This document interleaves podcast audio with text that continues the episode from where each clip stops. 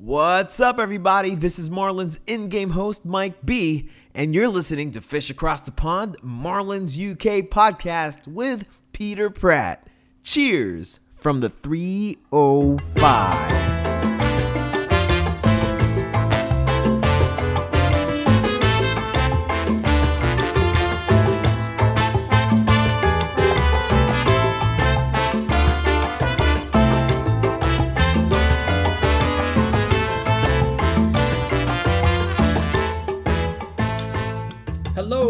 Welcome to episode 79 of Fish Across the Pond. It's a Marlins UK podcast. I'm your host, Peter Pratt, and joining me today, the fabulous Jess Blaylock from Fox Sports Florida is in the house. Jess, how are we?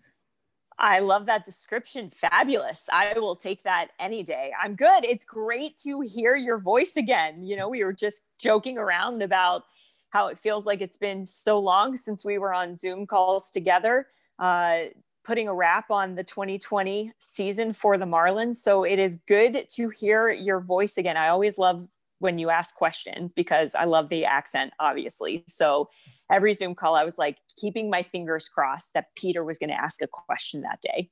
well, you always you knew the slot, right? There was, you know, international at the end. Uh, so you you knew where it would come. yeah, I was always counting on it at the end. Let's go to the international representatives for the Marlins. So, but it's awesome. You know, that's one thing I, I always am so impressed by, especially when we're doing Twitter Tuesdays for a broadcast. You see people weigh in from, you know, not just around the United States, but from around the world. And uh, I think it's incredible what you've been able to do and the way that you've been able to bring Marlins baseball to the UK with everything you've done with the team. It's it's incredible. No, I appreciate that, Jess. And listen, the se- secondly, appreciate you joining me. Uh, it's only taken 79 episodes to, uh, to um, how, how are you keeping busy though? Baseball finished, you know, a couple of months ago. Hockey is in a state of flux, let's say. How are you keeping busy with yourself? Yeah, hockey is uh, kind of the same pitcher that we see quite a bit throughout the season. TBD, right? To be determined. I feel like I feel like we uh, a lot of times saw in the pitcher slot TBD, and that's kind of the status of the hockey season as well. Still kind of waiting on official word of when the hockey season is going to start, and anxiously awaiting that. So really, right now. Um, I am just taking advantage of having some downtime. You know, hockey typically runs into baseball, baseball runs right back into hockey. So I'm usually very busy throughout the course of a year. So I'm trying to keep a, a glass half full perspective as much as I would love to be working hockey games right now. Um, it's nice to be able to have time to spend with my family. You know, I'm home right now for uh, the Thanksgiving holiday. My dad's birthday is this week and I'm going to be able to celebrate with him and my family. So I've been able to see friends. I've been able to see, uh, you know, my brand new baby niece who is almost six months old. And so I, I'm really, as much as I wish I was working right now, I'm very thankful to have some time to focus on family, friends, and uh, just getting to take advantage of some downtime, which is typically not something I have throughout the course of a normal year.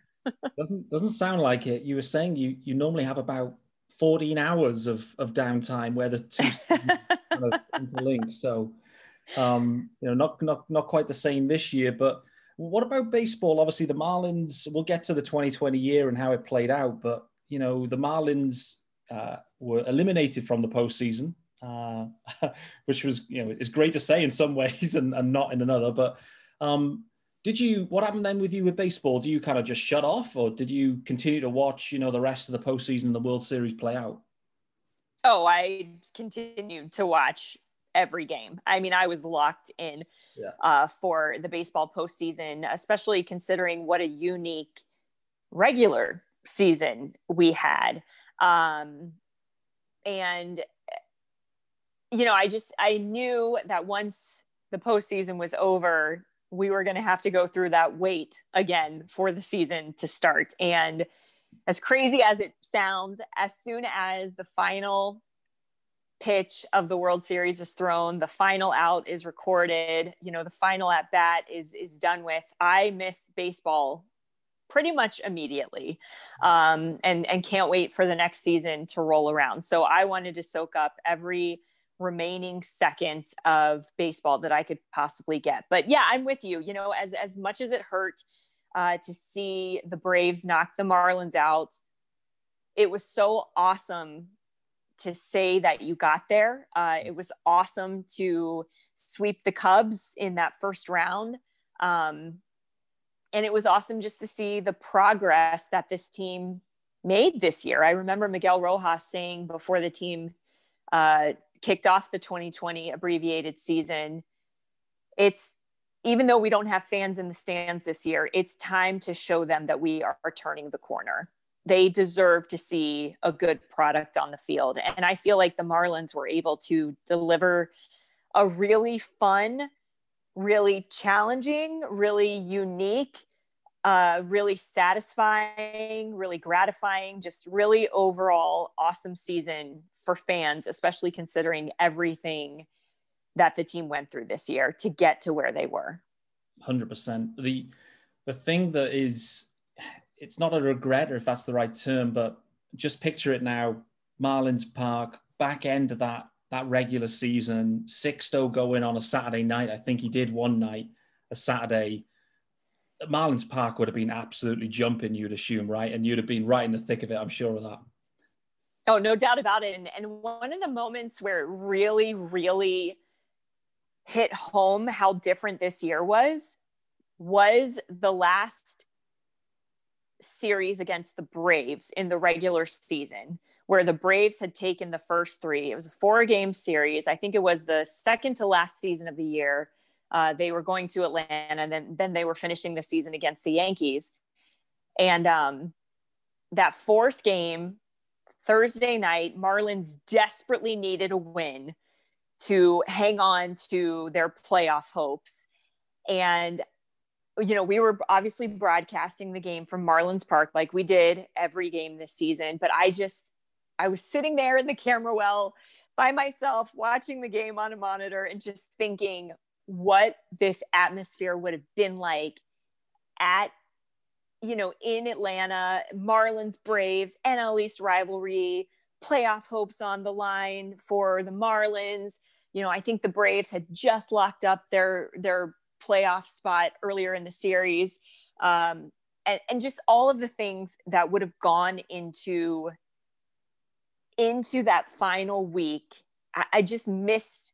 Mm. the atmosphere and and and what it would have been like to hear fans and the just everything that goes along with what's so great about being at a baseball game, right? Because a baseball game is so much about the the sounds and the sights and the smell and the the crack of the bat and you know I just eh, there's there's so many romantic things about being at a baseball game and and it just it was so it was really that last week of the season where it really really hit home how wonderful it would have been with fans mm-hmm. and in regular circumstances and how different it was without them. Yeah. Yeah. So i mean but i i still say at the end of the day for as bizarre and weird and unusual this season was, I'm still so grateful that we were able to have a season um, and get some baseball in because it just would have been so devastating to not play at all this year. Yeah. Even though it was 60 with an expanded uh, postseason, for me, it was, it was an awesome. It flew by. yeah, it was awesome, but it flew by, didn't it? I felt like, you know, when we played game 60, I almost felt like instead of ending the year, we should have been going into the All Star break because that's normally what you would have been leading up to. Um, but I'm with you. Yeah, it, it was it was awesome. Um, whatever way you look at it, it really it was awesome.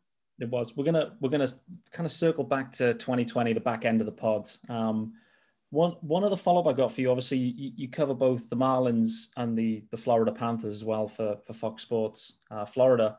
Um, are you are you a baseball girl first, or are you a hockey girl, or like which way around is it? You know, or is it a different? You know, you're a football girl. I don't know.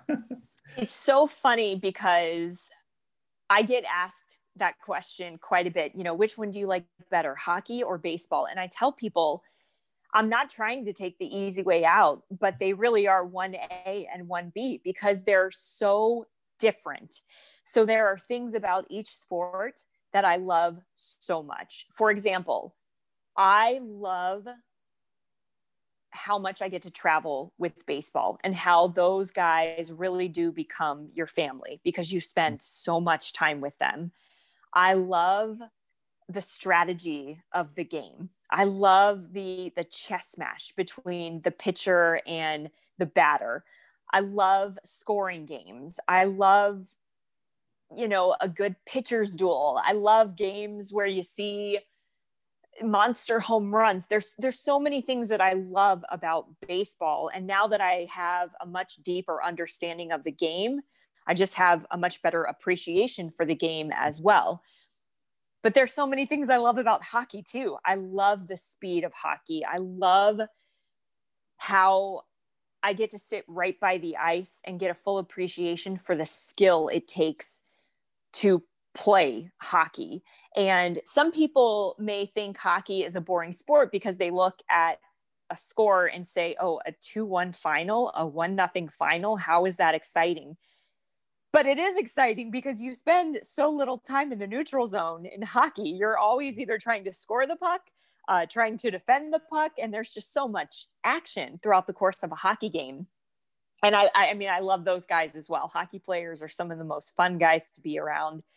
And uh, even though I don't travel as much with the Panthers as I do with the Marlins, I've been with so many of those guys for five plus years now that they have also become like family. They're like my little brothers or my kids, it feels like, you know? Um, so there's so many things I love about each sport. So it really is so tough to answer that question because they're they're two sports that if you had asked me while I was in college, will you cover hockey one day? I would have been like, I don't know anything about hockey. I grew up in Florida, in North Florida where you don't ever talk about hockey. You don't ever think about hockey. You know, I didn't see snow for the first time till I was 17, 18 years old.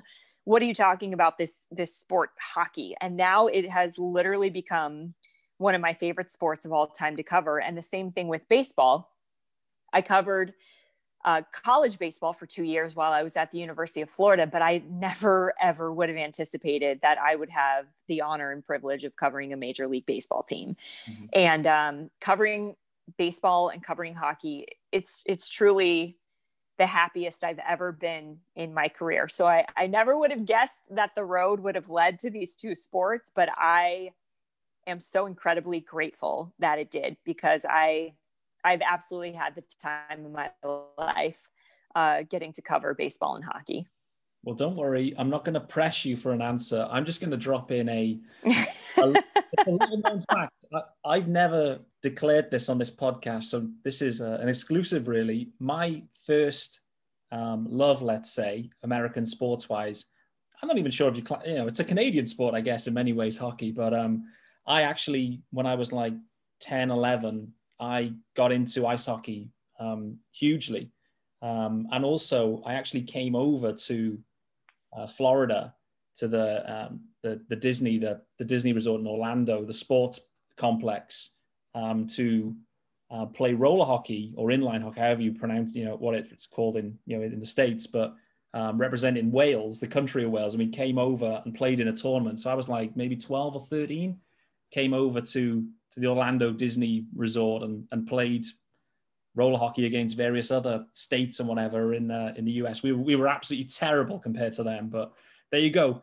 Little known fact uh, that that I was a hockey guy first of all. um, so that's awesome.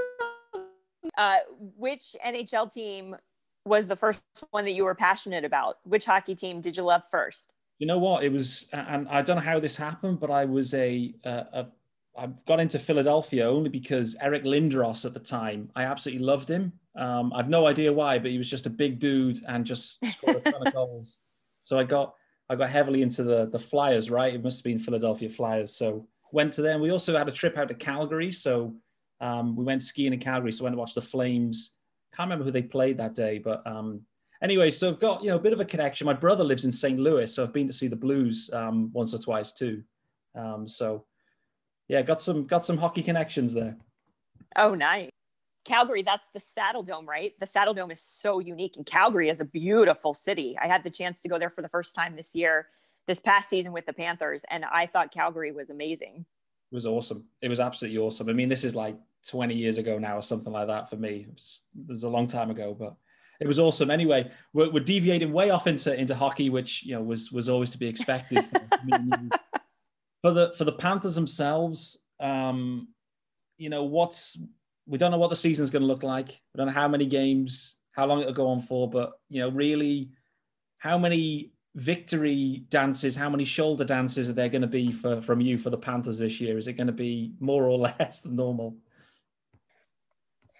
Yeah, I think you're going to see a good number of victory dances. I'm going to have to practice my moves. Maybe that's what I should be focusing on right now. I love the moves that the Florida Panthers made during the offseason.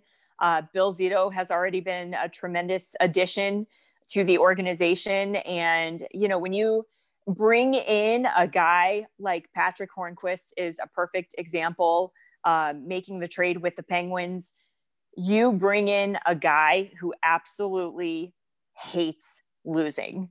And I love when you have that passion, you have that veteran leader, you have that guy who's going to help set a tone in the dressing room. Um, so I love, I love the the moves that the Florida Panthers made during the offseason. And that is just one of the many reasons that I am anxiously awaiting uh, the start of of this year for hockey because I want to see how all of these moves are going to play out for the Panthers because I think it's going to be really, really good. So yeah, I'll have to uh, I'll have to look up some dance moves on YouTube later and uh, and uh, you know brush off some of the dust on on those on those victory dance moves.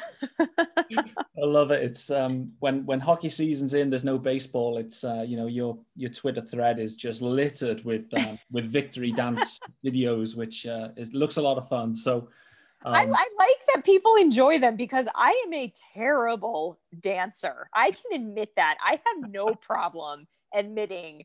I mean, my moves are awful. So for Panther fans to uh, to to like the the victory dance videos as much as they have, it makes me feel very very good because I look at them and cringe uh, at uh, at the way the moves come across um, because I just think they are straight up terrible. You can tell I have absolutely no dancing, cheerleading, ballet experience in my life. I played sports as a kid, I did not work on rhythm.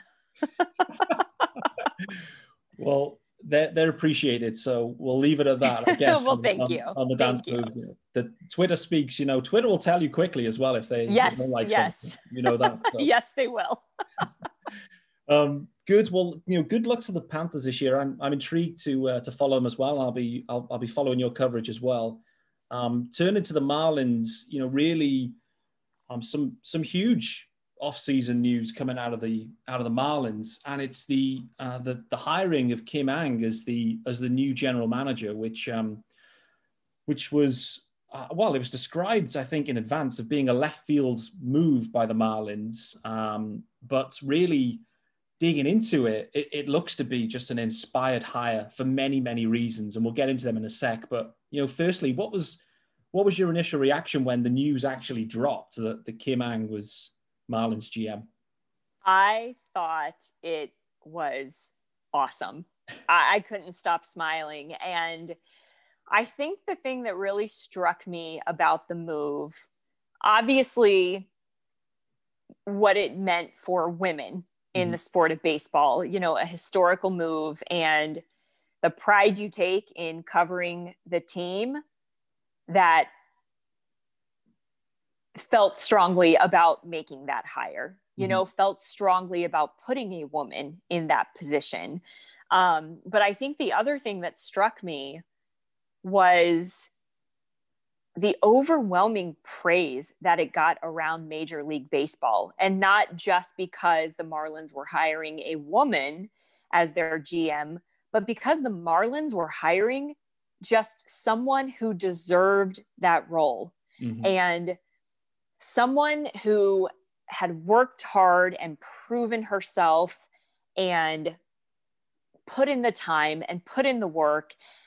And to see how many of her colleagues said you know it was overdue for a team to make this hire. So not just the pride in in covering the marlins the team that was the one to say yeah we are going to make this move um, but to know that the marlins made the move not just because kim ng is a woman but because kim ng is absolutely 100% qualified for that job. And so I just loved seeing the response from so many so many of her colleagues around Major League Baseball who just applauded the move, who were so happy for her, who said what a brilliant move it was and then just listening to her speak at her introductory press conference was awesome. And and it gave me goosebumps. And i if I, I mean if i'm being completely honest there were so many times listening to her speak where i got emotional you know yeah. I, I started tearing up a little bit. And mm. i think it was just almost overwhelming in a sense to see what this move meant in in so many more ways than just the marlins hiring a new gm so uh, to, to, to be able to ask her a question, to be able to listen to all of her answers to so many tremendous questions that were asked um, at that press conference and, and, and just to, to hear about the journey that she's been on and what she's learned and how excited she is for this chapter and i love the quote about you know the pressure moving from one shoulder to the other and yeah I, I honestly, I think she is going to crush it. I think she's going to be amazing. And I am so excited to just get to know her and and see the moves that she's going to make and to see you know just just how she's going to help this team take another step forward in the right direction I, I really do i think it's going to be incredible yeah me too i that press conference she was awesome. I, I rock star. I mean, what, just a rock star. It's just she was fantastic in that. I I really knew nothing about her before the hire, if I'm completely honest. Um, done some investigation prior to the, the press conference, but then just sat there, just like you. I sat there actually, well, with my daughter, and we watched it together, and it was just emotional in for many ways. Just it was just a huge, huge moment for baseball, for the Marlins, for sports in general, for, for gender equality, just so many kind of wrinkles to it that just a huge hire, but stripping it all away, the Marlins just got an incredible baseball mind there, and she's going to absolutely nail it. So perfect. I mean, and, and the Marlins, you know, they have they've embraced diversity already up and down the organization. It's not like this is, you know, uh, you know, something that's completely left field for them. Like that's the way they've gone about it. They've, you know, the uh, chief operating officer is also um, female. Caroline, I think, is it? Um, Caroline. O'Connor? Yes, and she is awesome. Yeah. I mean, you talk about you talk about another woman in this organization that young girls can look up to. Mm. Uh, Caroline is a hundred percent, a hundred percent one of those one of those women, and I believe they have a few women marketing department. Uh, I, they have been very progressive when it comes to the hires, some of the hires that they've made, and it's uh, it's just been really really cool to see. Yeah. So Kim Ng is, it, I think you said it perfectly. Kim Ng, it, it, she's not just another woman for young girls to look up to. She is a great baseball mind that the organization has added uh, to itself. So and just you know you even mentioning watching it with your daughter you know how cool is it that your daughter is looking at this woman in such an incredible position and and the first one to do it in major league baseball and for you to be able to sit there with your little girl and say you know what? You could do this too. Look at what she's accomplishing. This is something you could do too if you wanted to. And uh, some of the most meaningful interactions that i have with fans are when i see little girls at baseball games who come up and say hi and want to hold the microphone and want to take a picture and you never think of yourself as someone who could influence someone else on their journey you know? And and so when i have someone who comes up to me and says oh my daughter loves watching you man i mean that gets me. Like that straight up gets me to to know that if if, if that there might be a little girl out there watching and saying hey i want to do what jessica does i want to do what kelly saco does you know mm-hmm. and and to know how we could possibly influence girls that are growing up loving the sport of baseball and maybe wanting to make a career out of being able to cover the game as well. Absolutely. I mean, I, I get that too. I, I, I started getting emotional when my daughter says she's listened to the podcast. So, you know, there you go. That's um, awesome. I love it. I love it. she uh, she she absolutely loves. Uh, to be fair, she always says, "Oh, is you know, is Jess asking a question today? Is Kelly asking questions or whatever?" Oh, that's amazing! She loves it. That is so cool. Donnie is definitely by by a long way in terms of. He's the best. Oh, he is. Yeah, I was so happy for him on winning Manager of the Year. I mean, you talk about well deserved. Oh. Yeah, I, Donnie is just. You talk about uh, not just a a, a quality manager, but a quality human being. Yeah. Perfect summary. Absolutely perfect summary on Don Donnie. So yeah, like like you said, just well deserved. But um, one one final question uh, in in in this kind of segment, and just to kind of get your take, you you know, I don't know if you've seen it yourself, but I was intrigued to know your view on you know working in sports media um, the past few years. You know, have, have you kind of directly come up against any you know discrimination along the way that you've you felt or seen in, in your kind of career path to date? Yeah, I think um,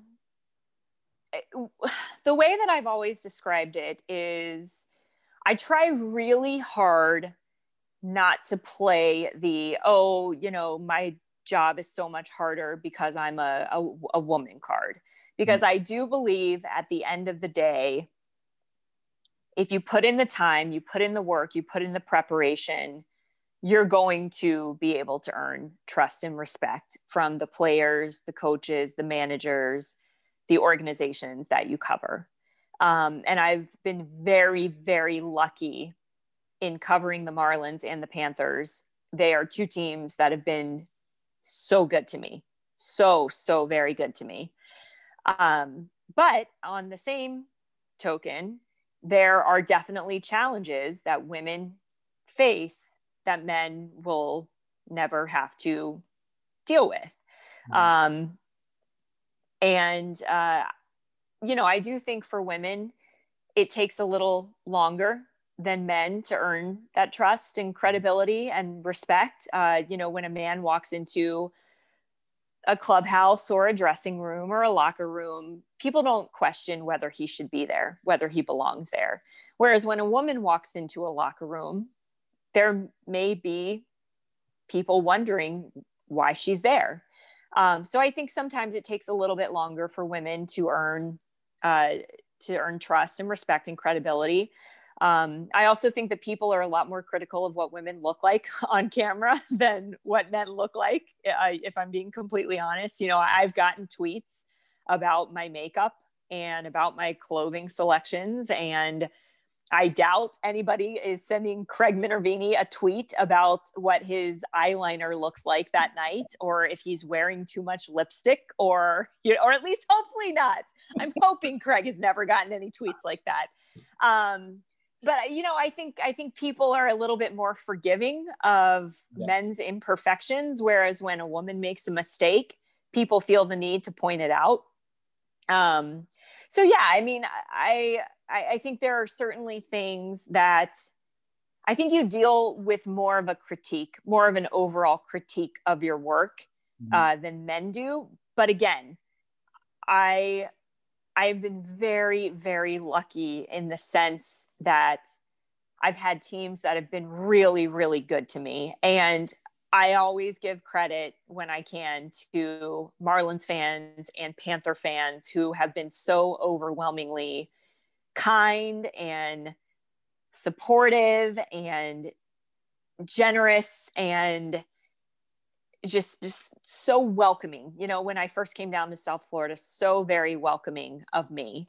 And so i um I, I never take that for granted. I never take that for granted. Just all of the nice positive comments that i've either read on social media or just from people coming up to me at the ballpark or at the bb&t center um, all all of all of the positive comments all of the kind words mean so much to me and, and I'm very grateful for them. Love it. Well, I'm, I'm going to message Craig Minervini after this pod anyway. And just, you know, his lipstick selections just to... tell him, tell him to stop wearing so much makeup on camera. Come on, Craig. He doesn't need it either. I've seen him. I've seen him in his. He's the best. Natural. Oh man, yeah. No, he is. he is the best. I'm. I'm super lucky. The people that I get to work with. Um, on our broadcast crew for both hockey and baseball. I mean, we really, you know, we, especially baseball, it's a long season. Yeah. It is a long season and you have to have fun. You know, you just, you have to have fun or it's going to, it's going to make a long season feel that much longer. And I really think for both hockey and baseball, we really try to have fun. And I, I always hope that comes across in our broadcasts. Hundred percent. I mean, that was the next question I had lined up. Really, was you know how how much fun is it covering the Marlins with this crew, the Fox Sports crew, because they look, it looks a lot of fun. it really does. Yeah, and and I do. I feel I feel very lucky that my coworkers are not just coworkers, but they genuinely have become friends. Mm-hmm. You know, they they are genuinely people that you know I hang out with outside of work. Um, that I, you know, when we're out on the road, we will all hang out together. We'll all spend time together. You know, it's not just at the ballpark, you go home and you decompress from any of these people you work with. Like that's not the case at all. I mean, you know, from from Paul and Todd and Craig and JP and Gabby and Nellie and Tommy and you know Kelly uh, and and then in hockey, you know, Goldie and Randy and Jovo and Chick and and we just were so and Katie Gauze, you know, who's a new addition this year. We we're just so lucky to have wonderful groups of people that we all get to not only work together, but we we really are, you know, we really all get along so well uh, behind the scenes too. And I think that's what I love so much. One of my favorite things with Paul is all of the random Seinfeld lines he'll drop into the broadcast. And, you know, there are so many times like in a game, Paul and I text back and forth. Like I may have just wrapped up a story and thrown it back to him and he makes some funny comment and then 5 minutes later we're texting about what we were joking about on air. You know, it's just it's that kind of interaction and it it makes it just a lot of fun. It really does. So I, I genuinely love, love, love the people that I get to work with. There was definitely some uh, a thread ongoing between you and Paul throughout the season, linked to scoring. In particular, there was constantly was ribbing you for I don't know, your scorecard was homemade, I think, right? It was a homemade scorecard. Yeah. It's like, what is this? What is this Blaylock? I'm not happy with this. Uh, I know. I think there was actually a broadcast. I think Kelly was sideline reporting for it, so I had it. Uh, I had the game off that night, but I was still scoring at home. I was still watching and scoring at home, and Paul, you know, ran through a play and was like, "And if you're scoring at home." And I'm talking to you, Jessica Blaylock. And so I ended up texting a picture of my scorecard to the broadcast uh, they put it up on the screen, you know. So even when we're not there together, we're still interacting with each other in a way. So, but I love it. I love it, you know, and, and, that's what that's what makes covering these two sports so much fun too. It's it's not just the teams, it's not just the fans, it's the people that I get to work with as well. Yeah. And you know, how how weird is it this year? How weird was it for you, sorry, looking back, you know, you're stationed there in an empty Marlins park no jokes, anyone now, any of the listeners, but you know, you're stationed there in an empty Marlins Park, down like third baseline in your own little, you know, broadcast area, let's say. No fans, like it. It must just be a weird feeling for you, sat there in an empty Marlins Park, right? Well, it really is because one of my favorite things about being at the ballpark is seeing the fans. You know, walking around and and people waving or people coming up and wanting to talk for a few minutes about how the team is doing and players and you know things that are going on and and I always love that. Like I I am never ever bothered by fans coming up and wanting to chat and wanting to say hi and um you know taking time out of their game day experience to come and say something nice or say hi and i think it's great. So that that was definitely tough was just especially when the team was on the road you know because at least when the team is at home you're watching the game on the field and it feels slightly normal because you're there for a live ball game. But when the team is on the road and you literally are you know, it's you, your camera guy, and maybe on occasion your audio guy coming to check and see how everything's going. But it's you two in an empty ballpark because Paul and Todd are up in the booth. Mm-hmm. Craig and whoever is doing the pregame show is on the desk, and you're sitting in a section basically by yourself.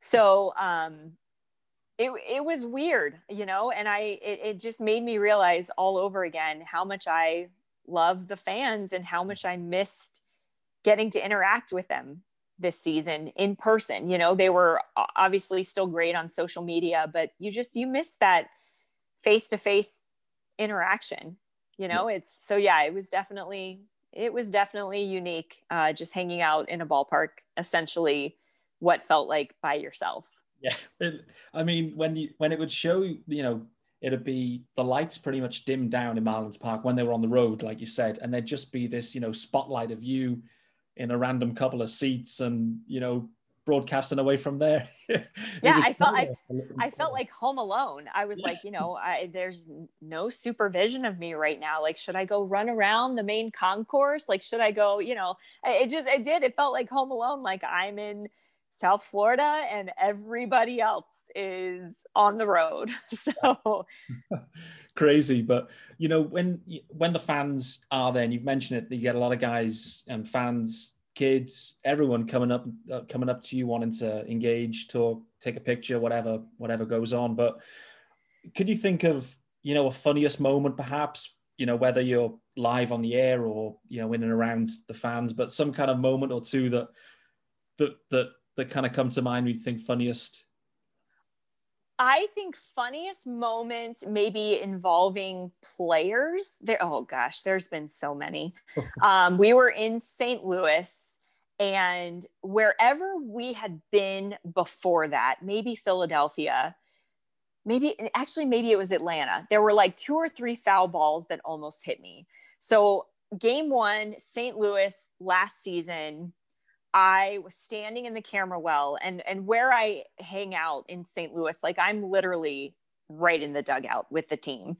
So I was standing in front of the camera about to do my story and Curtis Granderson, Sandy Alcantara, and Bryan Holaday, and maybe Yadiel Rivera as well, all came over and started putting Bryan Holaday's catcher's gear on me. And I mean, I'm talking about all of it, like all of it, like the helmet, uh, you know, the pad that goes over your chest, like everything.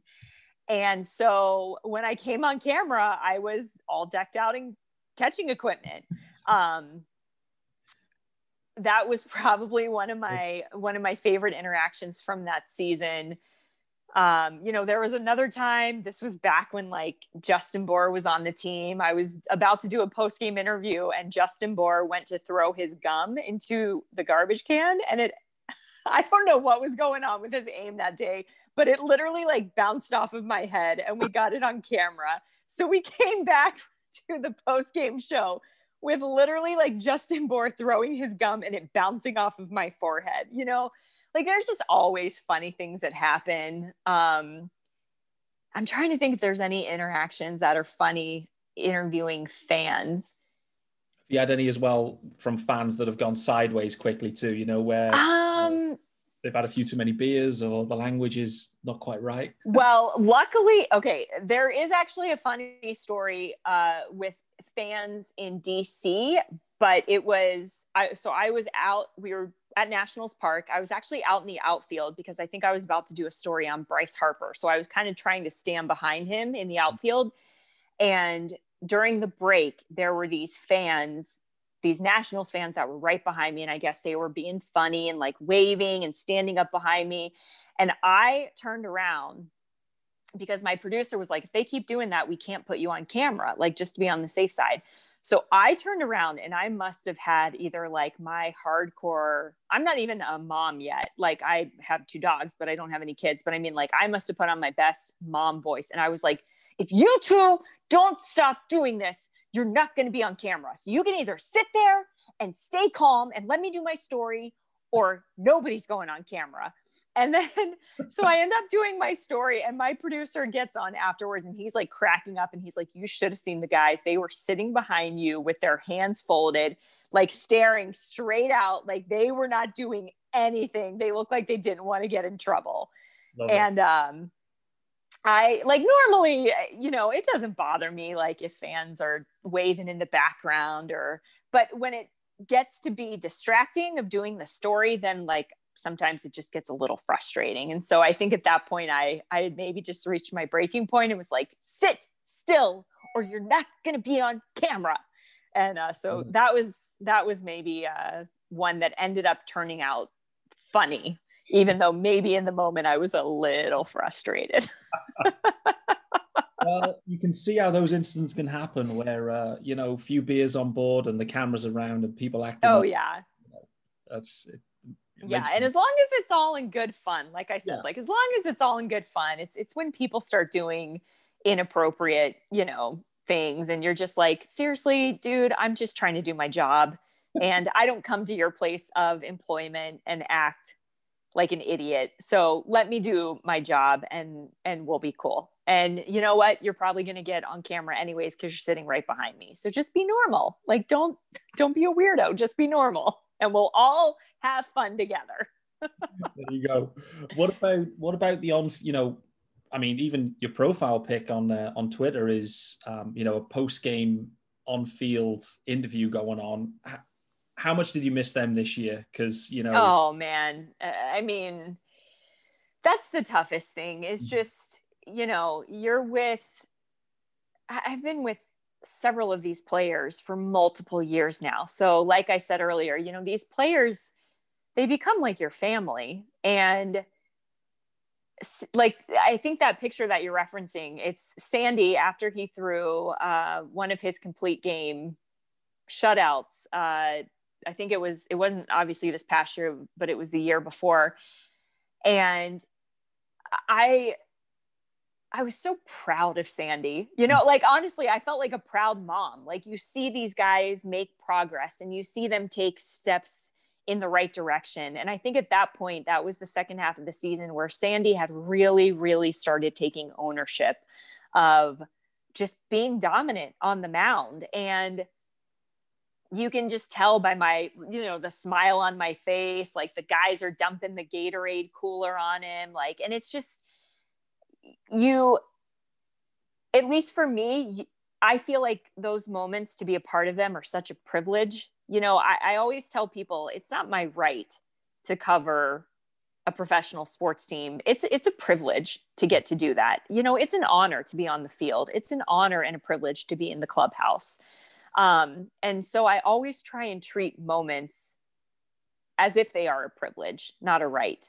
So just to be on the field, uh, to to be so proud of Sandy and his performance that day, you know, to be so proud of, you know, this year a perfect example, Lewis Brinson. You know, to see the progress that he made and to know how hard he works and what a great attitude he always has, and and you know to put up with and show a lot of grace uh, in in in putting up with some of the things that have been said about him um, in a negative fashion. And um, to know that he just kept getting out there and working at it and and to see those results. Like i literally wanted to be able to go into the clubhouse and run up to lewis and give him a huge hug. And you, know you can't do stuff like that right now. And so it's it's hard because um it's it is. It's like being separated from your family and only getting to talk to them through a computer screen. And so i yeah i i definitely miss 100% i miss those face to face interactions you know? I miss walking into the clubhouse and joking around with guys and um giving them high fives after a good game and and you know just just everything that kind of goes along with being the privilege of being a part of this team and in some small way you know by getting to to cover them for fox sports florida so yeah i, I miss it for sure do you have to go in at the start of the season and kind of give them the riot act and go, guys, listen, when I'm on, when I'm giving these interviews and the Gatorade is coming or the custard pie or whatever, no Gatorade and custard pie on me, please. Do you have to give it to them? no, well, well, what's so funny is like I think I think of all the Gatorade showers and all of the pies in the face. I, have only gotten it maybe once or twice. Like they are really good about typically only getting uh, whoever you know we're interviewing that night. Um, so I think the one time I actually really, really got a lot of the shaving cream pie in the face uh, was when Christian Yelich uh, took a glob off of his arm and literally like put it all over my face in the middle of an interview. But I mean, that stuff never makes me mad. Like I, the way I look at it a guy would only do that, you know, a player would only do that if they were comfortable with you. So if guys are they if they feel like they can include me in a post game celebration, to me, I I am just really grateful for that because it means they're comfortable with me and it means they feel like I'm part of it, you yeah. know? So yeah, like I, I mean, it would never bother me, but I will say they are very they're very very good about focusing the vast majority of the shaving cream pie or the gatorade bath on the player that they're getting. Good good. Well uh, I, I thought it was because you'd given them the you know the preseason warning. Guys listen be good with your aim but maybe maybe it's just a given. We don't get you yeah. Yeah.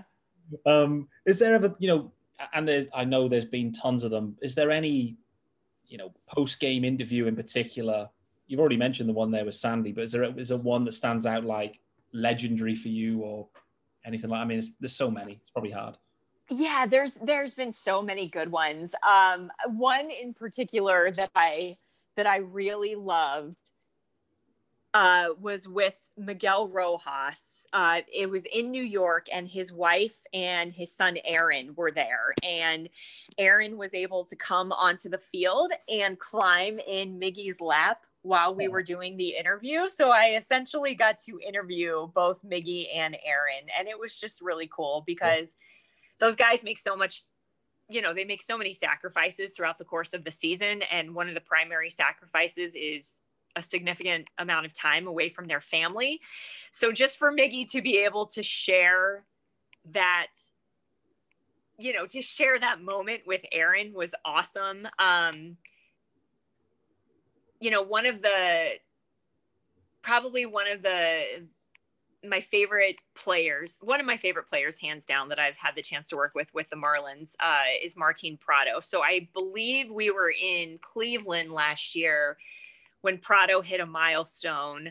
Um, so get to, to get to interview him after, you know, an accomplishment, and you see how much it means to him, and and just how how much he appreciated being able to play this game. Yeah. So yeah, like any any any interview with a player uh, after they get to make their debut or after they hit a milestone or you know anything like that there there's just been so many i mean i could literally just go down the list and probably name hundred but yeah. again just even saying that makes me realize how lucky i am that in some small way you get to be a part you know, you get to be a part of that moment.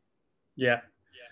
Who was who were the guys, you know, a lot of you mentioned it, you know, uh, there was a lot of rookies, a lot of debuts going on this year. Oh yeah. All happening yeah. via Zoom though, right? So Yeah. these new personalities that you were kind of engaging with on Zoom calls and whatever, who, who were the guys that you uh, enjoyed hearing from or like talking with most uh, of, of no, particularly the new guys? For me, just to kind of throw it in there, for me, I absolutely love Monte Harrison time on on Zoom. He- he was awesome. yeah. Yeah. Monte Monte is great just because you see the just the pure confidence, you know, the pure confidence that he exudes. Mhm. Um and and he always yeah, he always had uh, a great bite or two. Brandon Kintzler was awesome. Like Brandon Kintzler had some of the greatest quotes after after games, greatest quotes. Um, his whole press conference after the Marlins swept the Cubs was just epic. Um, Francisco Cervelli was Francisco Cervelli is one of those players that it pains me that I never really got to interact with him in person. Um, all of his Zoom conferences were fantastic and he's hilarious and he is so full of life and energy and jesus aguilar was like that as well jesus was always so funny but it's players like that that you wish you could be around in the clubhouse all the time right to see not just how they are on a zoom call not just how they are during a game but just to see them interact with their teammates you know because it's just such a they're just such a joy to be around. So those were Jesus and, and Francisco Cervelli. Those were probably the two players, and of course Kintzler, that I wish I could have really been around in the clubhouse this season to just not only interact with them on a reporter athlete basis, but just on a you guys are hilarious and super cool and i enjoy being around you kind of basis as well Absolutely. I think one of my favorite, and, and there wasn't much coming out like locker room type stuff coming out and in terms of um, Twitter or whatever, but one of the early ones, pretty sure it was in that first series back in, in Baltimore. Um, and it was Aguilar and Jonathan Villar dancing away in the clubhouse after. And um, that was one of my favorite moments, actually, that, that dance.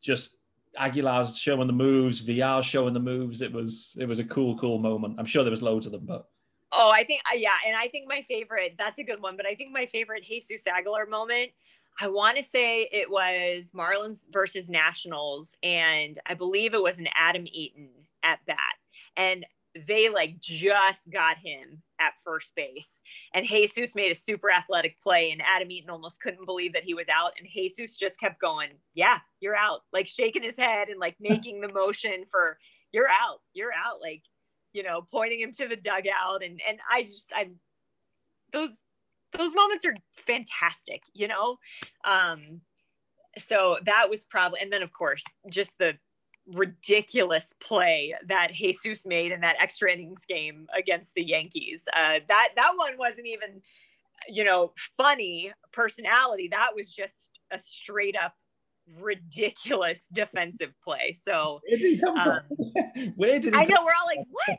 Like where? Where was Jesus? Like where? It, it, he just like slides out of nowhere and makes this spectacular diving catch, and we're all like, I had no idea Jesus could even do that. So yeah, I mean that was one of the top defensive plays of the season, and I love even more that it was Jesus Aguilar that made it. Me too. He had the moves. He had the speed for that one. For sure. Just Maybe um, I should ask Jesus for some tips on dance moves for my Panthers victory dances. There we go. There we go. We're we're making we're joining the dots here now. So I asked I asked Paul Severino this when we spoke a few weeks back. Um, you know how difficult it is for him.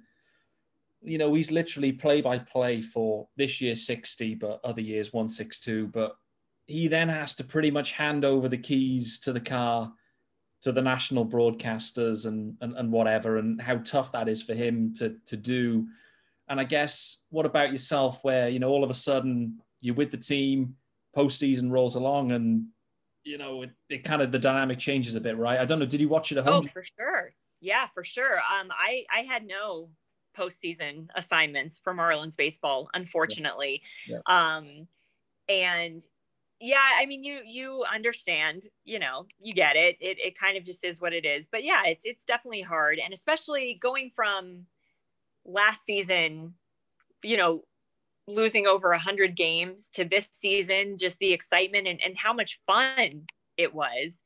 You want to keep going on. You know, you want to keep being able to cover games and you want to be in Chicago with the team and you want to be in the clubhouse. And I think maybe if circumstances were a little bit different this year, there, who knows, maybe there could have even been an opportunity to go to Chicago and, and done something. But obviously, uh, we're, we were not only dictated by the way things kind of change for postseason coverage, but you know, we were dictated by COVID restrictions and and all of the things that kind of went along with that as well. But it's definitely hard because you feel like you are, you know, you're the one that's there almost every day. Mm. The good, the bad, the pretty, the ugly, the the ups, the downs, the highs, the lows, the ebb and flow of a season. And then all of a sudden it's like, all right, we got it from here, you know? And, and so it's like, okay, I, I, again, I understand, uh, I passing off the torch, but it's definitely, it's, it's just hard to go from like, this is your life every day Yeah. to now you're just watching from home.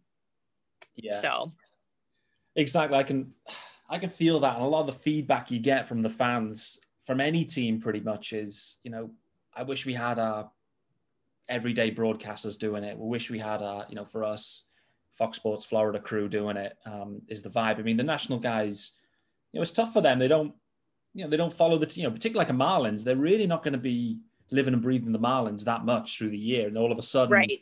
you know, I, I, I get it though that I know Boog Sciambi obviously did the Marlins game, Marlins Cubs game. Obviously, you know, Boog's got a history with the Marlins too, so he may that maybe helped. But even so, he's not going to be closely watching the team throughout, and so it's hard for him to get up to speed with, you know, some of the the finer details, I guess. But I thought Chipper jo- I'll give Chipper Jones a lot of credit. I thought he did a really nice job um in that in that Marlins um Cubs series Yeah. because it was Chipper, right? With with Boog.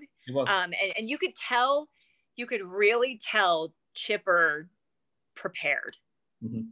You know, like he knew he knew a lot of of good information about the Marlins and I, I thought he gave really fair analysis and you know obviously he was very complimentary of sandy and um and and the pitching staff and just like some of the the guys that have made progress with the team some of the new acquisitions so i thought i thought chipper did a really i thought chipper did a really nice job really nice job uh stepping in as analyst for that series between the marlins and the cubs Yeah, me, me too. I, and just from a fan's perspective, um, you got to sit at home, watch the Marlins sweep the Cubs in the Wild. I mean, oh boy, for the Marlins, the 2020 Marlins, and everything they went through to get into the postseason, firstly, and sweep a series to get through.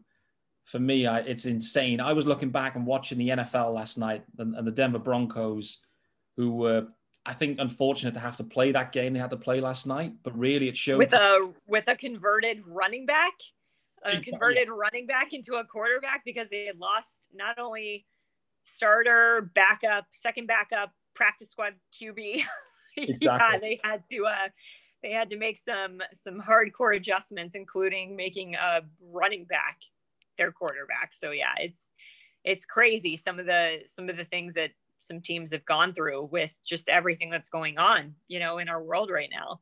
Absolutely. But to see those 18 guys all go down with COVID and the Marlins just come out and just keep winning games, for me, it is it's just insane. It should have not, it should have never have happened. The Marlins should have been, you know, 15 and 45 or something the year or whatever, but wasn't to be. And they they were just an incredible story to cover, to watch. And, you know, sitting there watching that series, um, you know, listen, I went into the Brave series thinking anything can happen because truly it could anything could have happened. But you know the Braves were a class above the Marlins. I think it was pretty clear, which was to be expected. But how how would you try, you know, final summary of the 2020 season?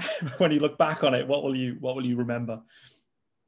I think I will remember that despite all of the hardships, it was magical mm. and it was really fun to be a part of. And I think I'm going to look back on it with just a sense of being grateful for it.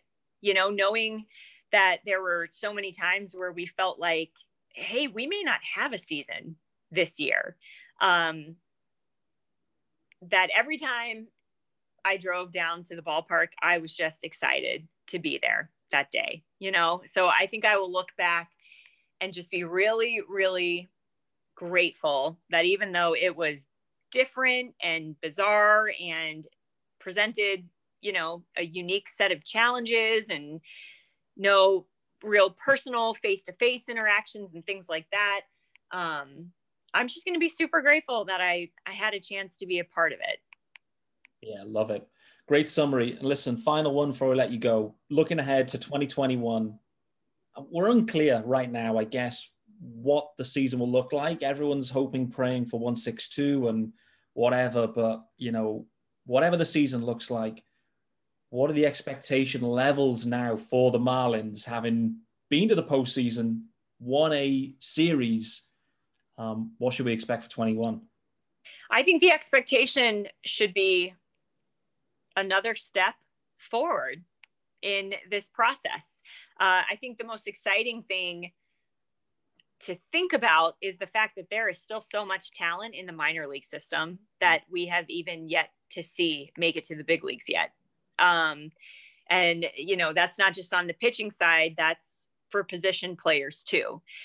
Uh, obviously, it hurt to lose out on a minor league season this year, especially for a team like the Marlins. But I think the exciting thing is you continue to see players who are on the big league level make progress, get better, continue to grow, uh, continue to develop, and to just know that there is still talent waiting in the wings. Um, and I'm excited to see. There's the, there's the puppy finally weighing in. Um, Lemon Lemon's just trying to weigh in on what she thinks you should look out for in 2021. Um, but yeah, I just I, I think it's you you are finally starting to see the plan that this new ownership group, Derek Jeter and company, what they said they wanted to do, it's it's coming to fruition, you know, and I think you're just going to continue to see this team take steps in the right direction, make progress, and continue to get better and better. I think that sounds fair. How much has it changed since Derek and um, Bruce Sherman have come in? Like how how much has it changed around the ball club? I think Brian Anderson said it best. You know, when describing this season, and I'm sure you were on that Zoom call and probably remember when Andy said, you know, when we take the field, we don't hope to win, we expect to win. And I think that that is kind of the mentality that has really started to sink in with these players, especially this season. You know, I, I think I think they understood that there were going to be some hardships to go through, um, but they went through them. They got better for it. Uh, the the organization has invested so many resources into building a healthy, sustainable organization, mm-hmm. you know, a, a team that can repetitively be successful, not a team that just goes for it in one year and then they're going to have to pay the price for it the next year because they've burned prospects or you know whatever it may be this is this is a mentality of sustainable success long-term health of the organization and I think that's why you can be excited just for each year that is going to continue to come because it is all about sustainability and success year in and year out. So I can't wait to see how the team is going to build on what they did this year.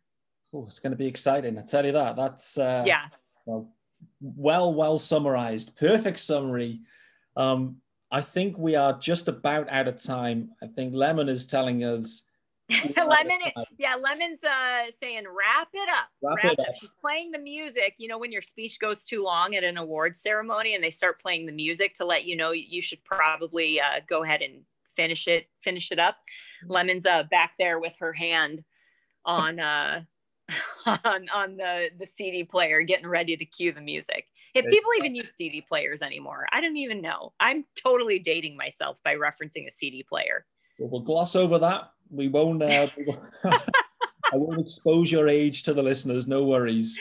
Um, the fabulous Jessica Blaylock. It was awesome to to talk and to have you on. I appreciate you so much and taking the time.